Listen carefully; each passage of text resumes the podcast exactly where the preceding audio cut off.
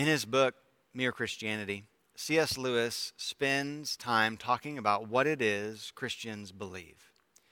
And as you can imagine, this is quite an undertaking. And the book itself is made up largely of a collection of radio talks he gave in the 1940s during the Second World War. And if you're familiar with the book or if you've even read it, you know that Lewis covers a variety of topics. Just some of them, for example, he talks about the law, he talks about social morality, sexual morality, he talks about faith and hope. And he also spends some time talking about what we're going to look at today forgiveness. I want to share with you the opening paragraph of his chapter on forgiveness because, to be perfectly frank, I think that it sets the tone well for what we need to discuss. Lewis writes I said in a previous chapter that chastity was the most unpopular of the Christian virtues. But I'm not sure I was right. I believe there is one even more unpopular. It is laid down in the Christian rule Thou shalt love thy neighbor as thyself. Because in Christian morals, thy neighbor includes thy enemy. And so we come up against this terrible duty of forgiving our enemies. Then he says, Everyone says forgiveness is a lovely idea until they have something to forgive. So far in our first sermon series of 2021 titled My Golden Resolution, we have talked about two things. In the first week, we talked about understanding. My dad laid the foundation for this series by looking at Matthew 7, verse 12. Jesus is coming to the end of the Sermon on the Mount, and he says, So in everything, do to others what you would have them do to you, for this sums up the law and the prophets. My dad said he wants to be understood by other people and because of this, one of the things that he wants to do is to treat others with understanding. I mean, this is what is at the heart of that verse in Matthew 7. In our first message, he talked about how we need to have humility and empathy and grace if we are going to treat others with understanding. Last week, Matt Pineda, our high school pastor, he spoke about kindness. And we want people to be kind, so we in turn need to be kind people. He talked about being kind with our thoughts, being kind with our words, and being kind with our actions. This week, as I said, we're looking at forgiveness. And I think that there are two parts to this. One, and I'll say it like this, even though I do believe it applies to all of us I want to experience forgiveness in my life. I'm sure you're the same way. But two, I also want to be able to forgive others. I want to be a forgiving person. But here's the reality, and you probably already know this forgiveness is difficult. In fact, there are probably people listening to this today who would say forgiveness is not just difficult, it is impossible because of the things that have been done to me. Or worse, the things that have been done to someone that I love. So, what I'm going to do in our time together is ask and answer what I think are three basic questions about forgiveness. Three questions why, when, and how. Why do we forgive? When do we forgive? And how do we forgive? And I have two goals, two hopes in talking about forgiveness in this sort of uh, question and answer way. One is that honestly, you'll be able to remember this message better. You'll be able to take it with you once we're done. That's my first hope. My second hope is that in doing this, forgiveness will seem much more doable in our lives, especially if you're someone who has struggled to forgive others in the past. We're going to start things off by looking at a passage from Ephesians 4. I'm going to read in just a moment Ephesians 4, verses 25 through 32.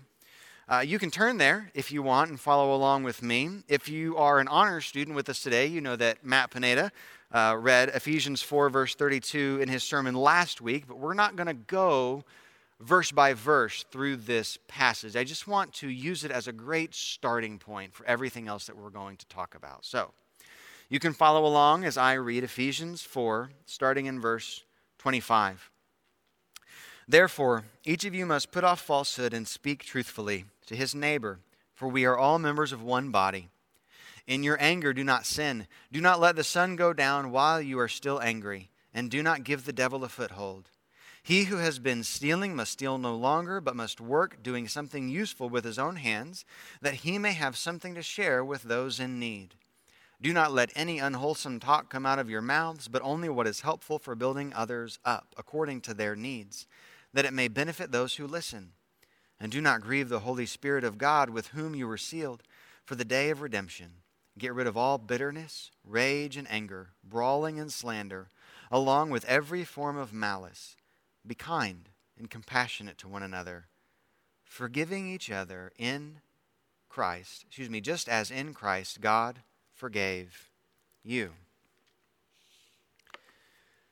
This is at the heart of what we're going to look at. And like I said, we're not going to be dissecting this passage. Really, we're not going to do that to any passage today uh, because what we're doing is more of a topical, maybe even it's better to say a, a practical look at forgiveness.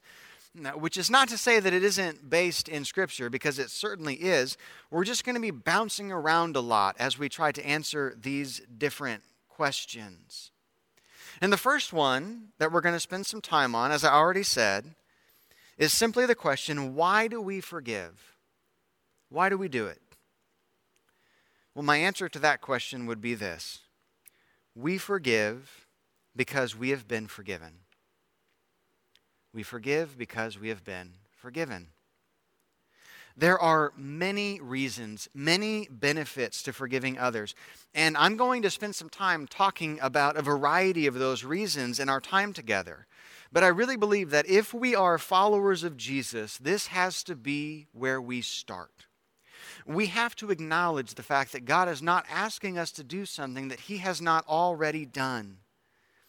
Because if we talk about forgiveness and the ways that it benefits us, but we don't recognize the forgiveness that we have experienced and the forgiveness that God offers, it alters our attitude, our perspective, and, and, and our motives. And honestly, that can be kind of a dangerous thing. The end of Ephesians 4, verse 32 says it clearly enough forgiving each other just as in Christ God forgave you. If we fail to realize what it means to be forgiven, and if we fail to recognize the fact that we have been forgiven, we will not be able to forgive others. I'm sure you've heard the saying, you can't give someone something that you don't have. And this is difficult for many people, even many Christians, to, to, to, truly comprehend. Because, you know, at the end of the day, we just think of ourselves as such good, moral people. And, you know, I say that a little light-hearted today, but the truth is, many people in church, you know, we don't see ourselves as these horrible, nasty sinners. You know, we can acknowledge the fact that, of course, you know, we're not perfect. But at the same time, you know, we're doing our best, and in a lot of ways, we're really not that bad. We're actually pretty good people. Now, I'm not trying to pick on anyone today, but do you remember the story of the Pharisee and the tax collector? These two men go up to the temple to pray, and, and the Pharisee, he stands out in the open so that everyone can see him, and he has this loud, showy prayer reminding God that he tithes and thanking God for all of the things that he's given him and, and done for him. And then the tax collector, he won't even look at heaven, but he beats his chest and he just says the words, Have mercy on me, a sinner. Now, if we think of ourselves as good moral people, you know, people who have the sense to realize, yeah, we're not perfect, but you know, we're also not that bad. Which one of those two men do we sound like? we must recognize and comprehend what it means to be sinners saved by grace and what our lives would look like were that not true. Because if we don't recognize that, then we're not going to be able to forgive others, not truly, anyway. Think of it like this it's a lot easier to forgive someone something when you have the same struggles that they do. Why? Well, it's because you can relate you can relate to what they're going through, what they're fighting against, what they're dealing with.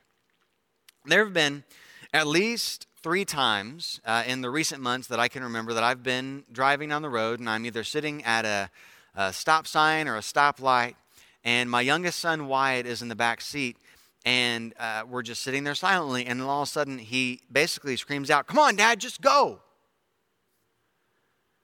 Well, what does that tell you? I don't know about you. It tells me that he's been riding with his grandfather too much. That's what it tells me. But the truth is, I get frustrated when I drive, you know, just like my father before me. People don't use blinkers, they don't know how stop signs work, and for me, the list goes on and on. But here's the deal because of that, if I talk to someone else who gets frustrated when they drive, or they talk about how, you know, they, they're really kind of an angry driver, I have some sympathy for them. I have some compassion on them because I can relate to what they're going through. The problem for us becomes what do we do when someone does something to us that we can't relate to? What do you do when someone does something to you that you would never do? This is where it gets difficult because you know, you may be able to forgive someone if they cut you off when they're driving down the road. But what do you do when someone steals something from you? What do you do if you find out that someone at work has been kind of trashing your reputation because they want to get a promotion ahead of you? If we can truly understand what Jesus has done for us, if we can't truly understand, then what will happen more often than not is one of two things. One, we'll say that we forgive them, but it's basically just lip service. You know, we'll, we'll say what we're supposed to say because we're pretty decent, pretty good, moral people, but we won't really mean it. Or the second thing is that we'll look at them and we'll say, I would never do that. I can't understand how anyone would do what you did. And we can't relate. And because of that, we can't forgive. And it doesn't take long before you're not just looking at someone and you're not able to relate to them, you're looking down on them because you believe you're better than they are. Do you think that you can forgive someone if you think that you're better than them? I don't know. I don't know that you can. At least not genuinely. Because when we let our pride put us in this place of superiority, what happens is that we're not living in reality anymore. Because the reality of life is that when it comes to forgiveness, we are all in this together. We all need to be forgiven. These are some of the most familiar words in the Bible. Paul writes them in Romans 3. He says, There is no difference, for all have sinned and fall short of the glory of God, and are justified freely by his grace through the redemption that came by Christ Jesus. And when we look at that passage, we typically focus on verse 23, and, and I understand that. It's a great verse. But when I was studying and putting all of this together, what really stuck out to me was the way that the sentence begins, what we actually see at the end of verse 22, when he simply says, There is no difference.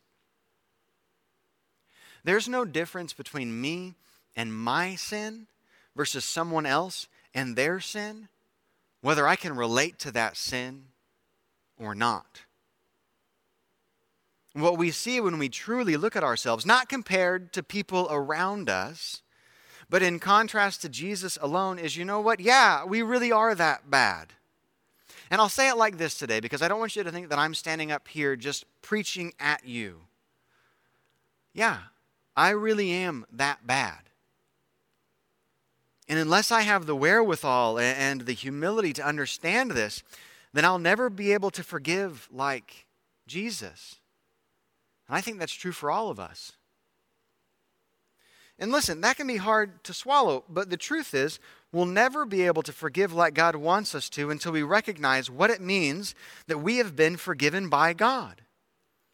And when we forgive, it gives us this, this, this great chance to show the compassion of Jesus and, and the graciousness of Jesus to the world around us. And I just want you to think for a moment do you think that our world would benefit by experiencing some forgiveness, some compassion, some graciousness? I mean, this whole sermon series is built on Jesus' words in Matthew 7, verse 12 Do to others what you would have them do to you. And you know what? I want to be forgiven. I want people to forgive me when I make a mistake. More than that, I want people to forgive me when I choose to do something that I know is wrong.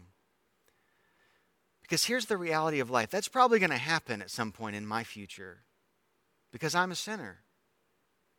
And if I were to guess, that's probably going to happen at some point in your future too.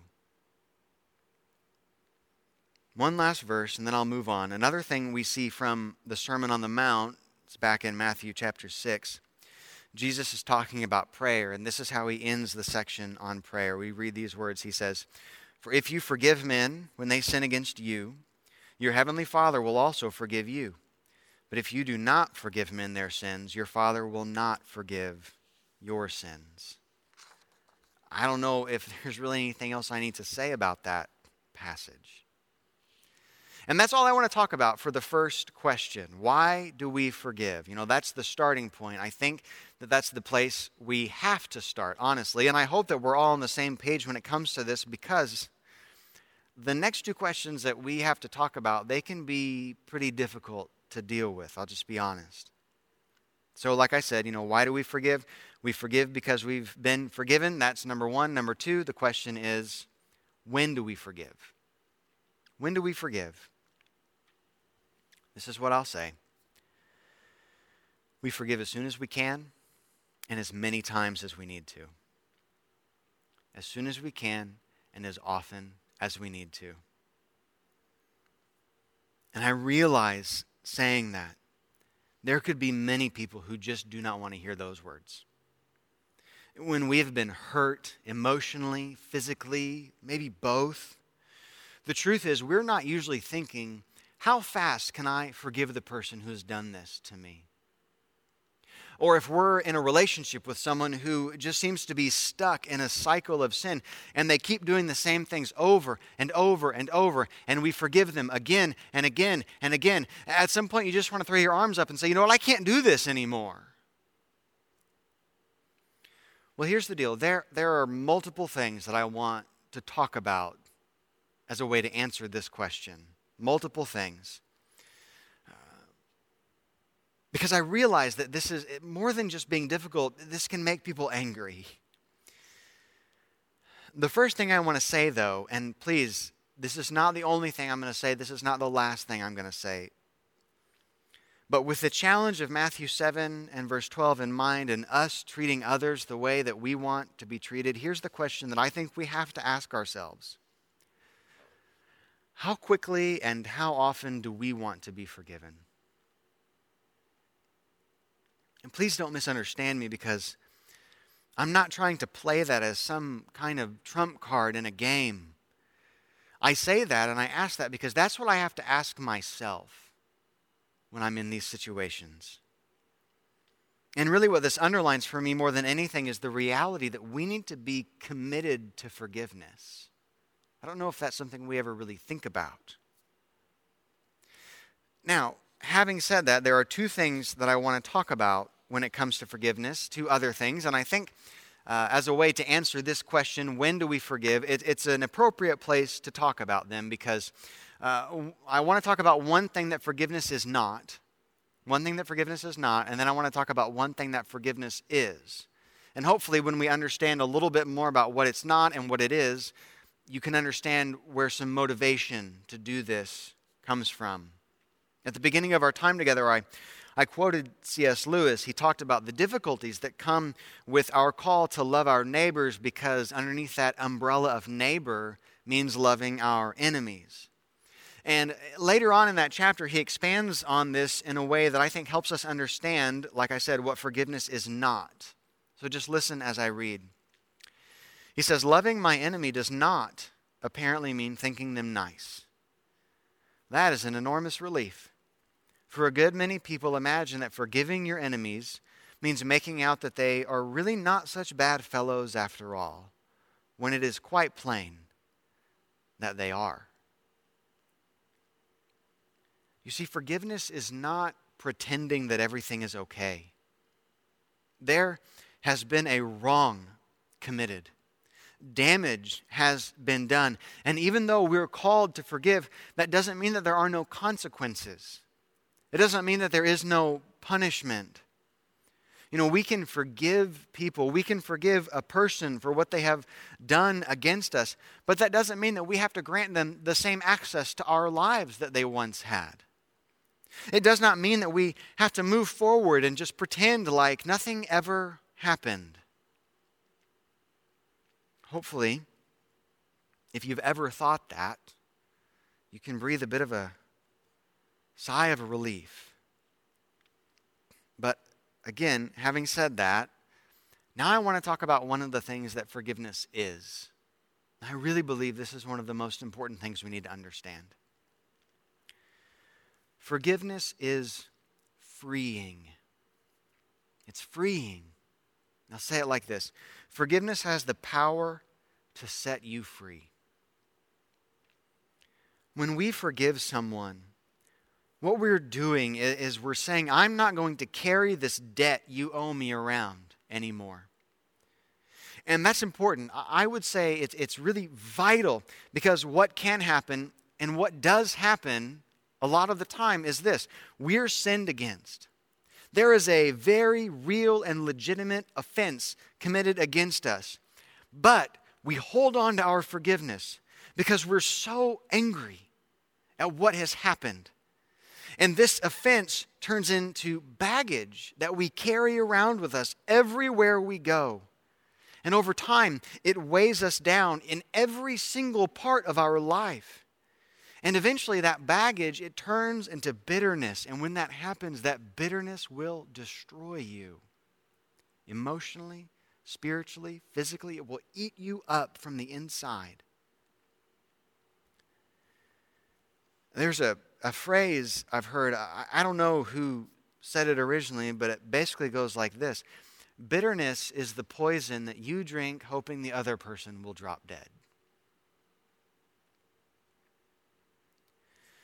And listen, I'm not saying this is easy. And even though I say, yeah, we should try to forgive as quickly as we can, that doesn't mean that it won't take time. But if we hold on to our forgiveness, the truth is we're never going to be free of what was done to us because whatever the hurt, whatever the wrong, whatever the sin that was committed against us was, it will always have power over us because it will always be with us. It will always be this thing in our lives weighing us down and holding us back. In Mark chapter 11, there's this kind of uh, I would just say, kind of a weird story where Jesus and the disciples, they're headed toward Jerusalem, and Jesus sees this fig tree on the side of the road, and he's hungry, so he goes to the fig tree because he wants something to eat. Uh, but there are no figs. And so what Jesus does is he curses the tree. May no one ever eat fruit from you again, is what he says.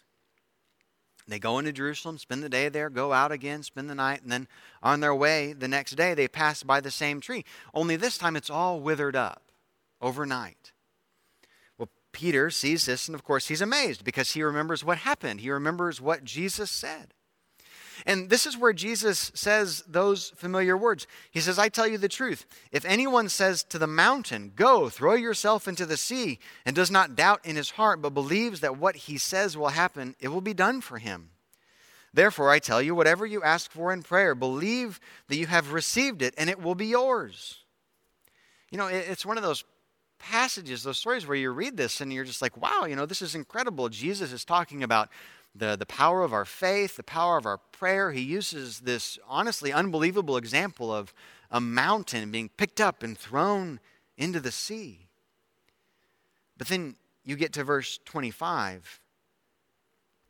Mark 11, verse 25, and he says, And when you stand praying, if you hold anything against anyone, forgive him so that your Father in heaven may forgive your sins. By your faith, you can do this. When you pray, you can do this. But before you do that, if you're holding on to whatever, you have to forgive it. We can't hold on to our forgiveness because when we do, it holds us back. And ultimately, it just hurts us, not the person who hurt us. I know that's difficult and it's hard, but it's it's the truth. I mean, I, when I look at the life and the ministry of Jesus, what I see is, is a man who aggressively wanted to forgive people of their sins. Does that describe anyone that you know? Someone who aggressively wants to forgive? I mean, I don't know how else you can describe someone who lived the way Jesus lived, preached the way he preached, and then died the death that he died. He died for us when we were still his enemies. That's what the Bible says. Okay, one last question to answer. Why do we forgive? When do we forgive? The last question we need to wrestle with how do we forgive? How do we forgive? Well, this is the answer. We forgive like Jesus. We forgive like Jesus. And listen, if you think that that just is some kind of pithy sort of Sunday school answer, I want you to understand that the truth is this can be painful and I honestly think it's the hardest thing that we've talked about so far. Because think about this you know, how did Jesus ultimately forgive us of our sins? Well, he suffered and he died. Because here's the reality that we have to come to terms with, and it's why I believe so many people hold on to their forgiveness. To truly forgive someone the way that Jesus did is, in a way, to suffer.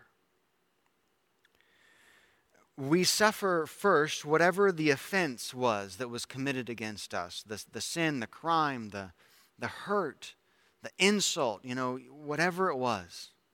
We suffer that. And then when we choose to forgive, to truly forgive like Jesus, then we suffer the loss of whatever restitution there could have been because we're canceling the debt that someone owes us. And we lose out on that. We're letting go of it. And listen, this can look like different things in different people's lives. I said earlier that, you know, just because we forgive someone doesn't mean that there aren't any consequences. For example, uh, let's say someone steals some money from you. Well, they may pay you back, but what you're doing when you choose to forgive like Jesus is you're letting go of the ability to hold it over their heads for the rest of their life. You're losing the ability, you're letting go of the ability to talk bad about them, to talk down to them. There are lots of people who say that they forgive someone and then they spend the rest of their life reminding that person that they've forgiven them. And they just hold it over their head time and again. But that's not grace. That's not graciousness. That's not what we see in Jesus when he forgives, and that's not the kind of forgiveness that he calls us to. I want you to listen closely. This is what Jesus did for us. He suffered our sins, our crimes, the things that we did wrong against God. He suffered those as God. And then on the cross, he suffered the penalty, the punishment for those things that we did. He suffered twice over. But then what happened? What happened after he died on the cross for our sins? He rose again to a brand new life, a better life and listen, when you and I choose to forgive, when we truly choose to forgive like Jesus, it can be difficult and it can even be painful. But the truth is, it can lead to a whole new life. I'm not just saying that a brand new life. I have a quote by Tim Keller written on a post it note in my office. It's right next to my computer, so I see it every day. He says, Forgiveness is granted before it is felt. If you don't do it, then you'll never feel it. And if you wait until you feel it, then you'll never do it.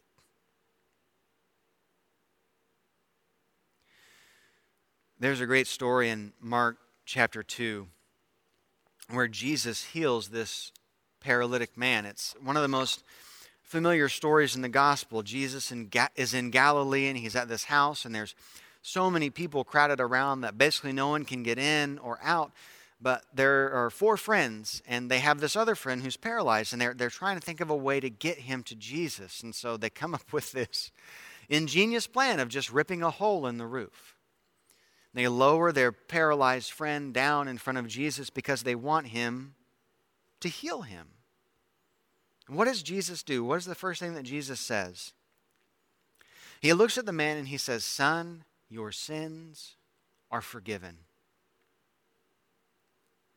Now, I don't know what went through the paralyzed man's mind. I don't know what went through the mind of his friends when Jesus said that. You know, one of the things we read about in the Gospels is the reaction of the religious leaders and the Pharisees that were there. But when I think about those five men involved in this story, I don't think that it's too far fetched to imagine it was kind of just a shock and a surprise. You know, kind of like, well, that's great, but that's not why we brought him here to you, Jesus. There's a, there's a much more obvious and a much more immediate issue that we would like you to help us with right now. But what Jesus is saying when he looks at this man and forgives him of his sins is no, there's not. There's nothing more immediate, more important than the need for forgiveness. A lot of times people will think, I, I can't forgive someone yet, or I just, I need to work through this or that, or I need to wait until I have this taken care of. There's nothing more important than forgiveness. It's not always easy, it's not always quick. There are times when it is long, it is difficult, and it is painful. But I would challenge you, the way that I'm challenging myself, to resolve this year to forgive others, to forgive others the way that Jesus forgave. When we do that, when we do that, we give the opportunity for a new life. And we get the opportunity for a new life. Let's pray. God, thank you so much for the fact that you lead by example when it comes to forgiveness. This is not something that happens after the fact. This is, this is what you are about. Help us to be committed to forgiveness. Please challenge and convict our hearts. Help us to see what we've been holding on to. And help us to recognize how this has held us back. Help us to forgive the way that we want to be forgiven and the way that you forgave. And I pray this in Jesus' name. Amen.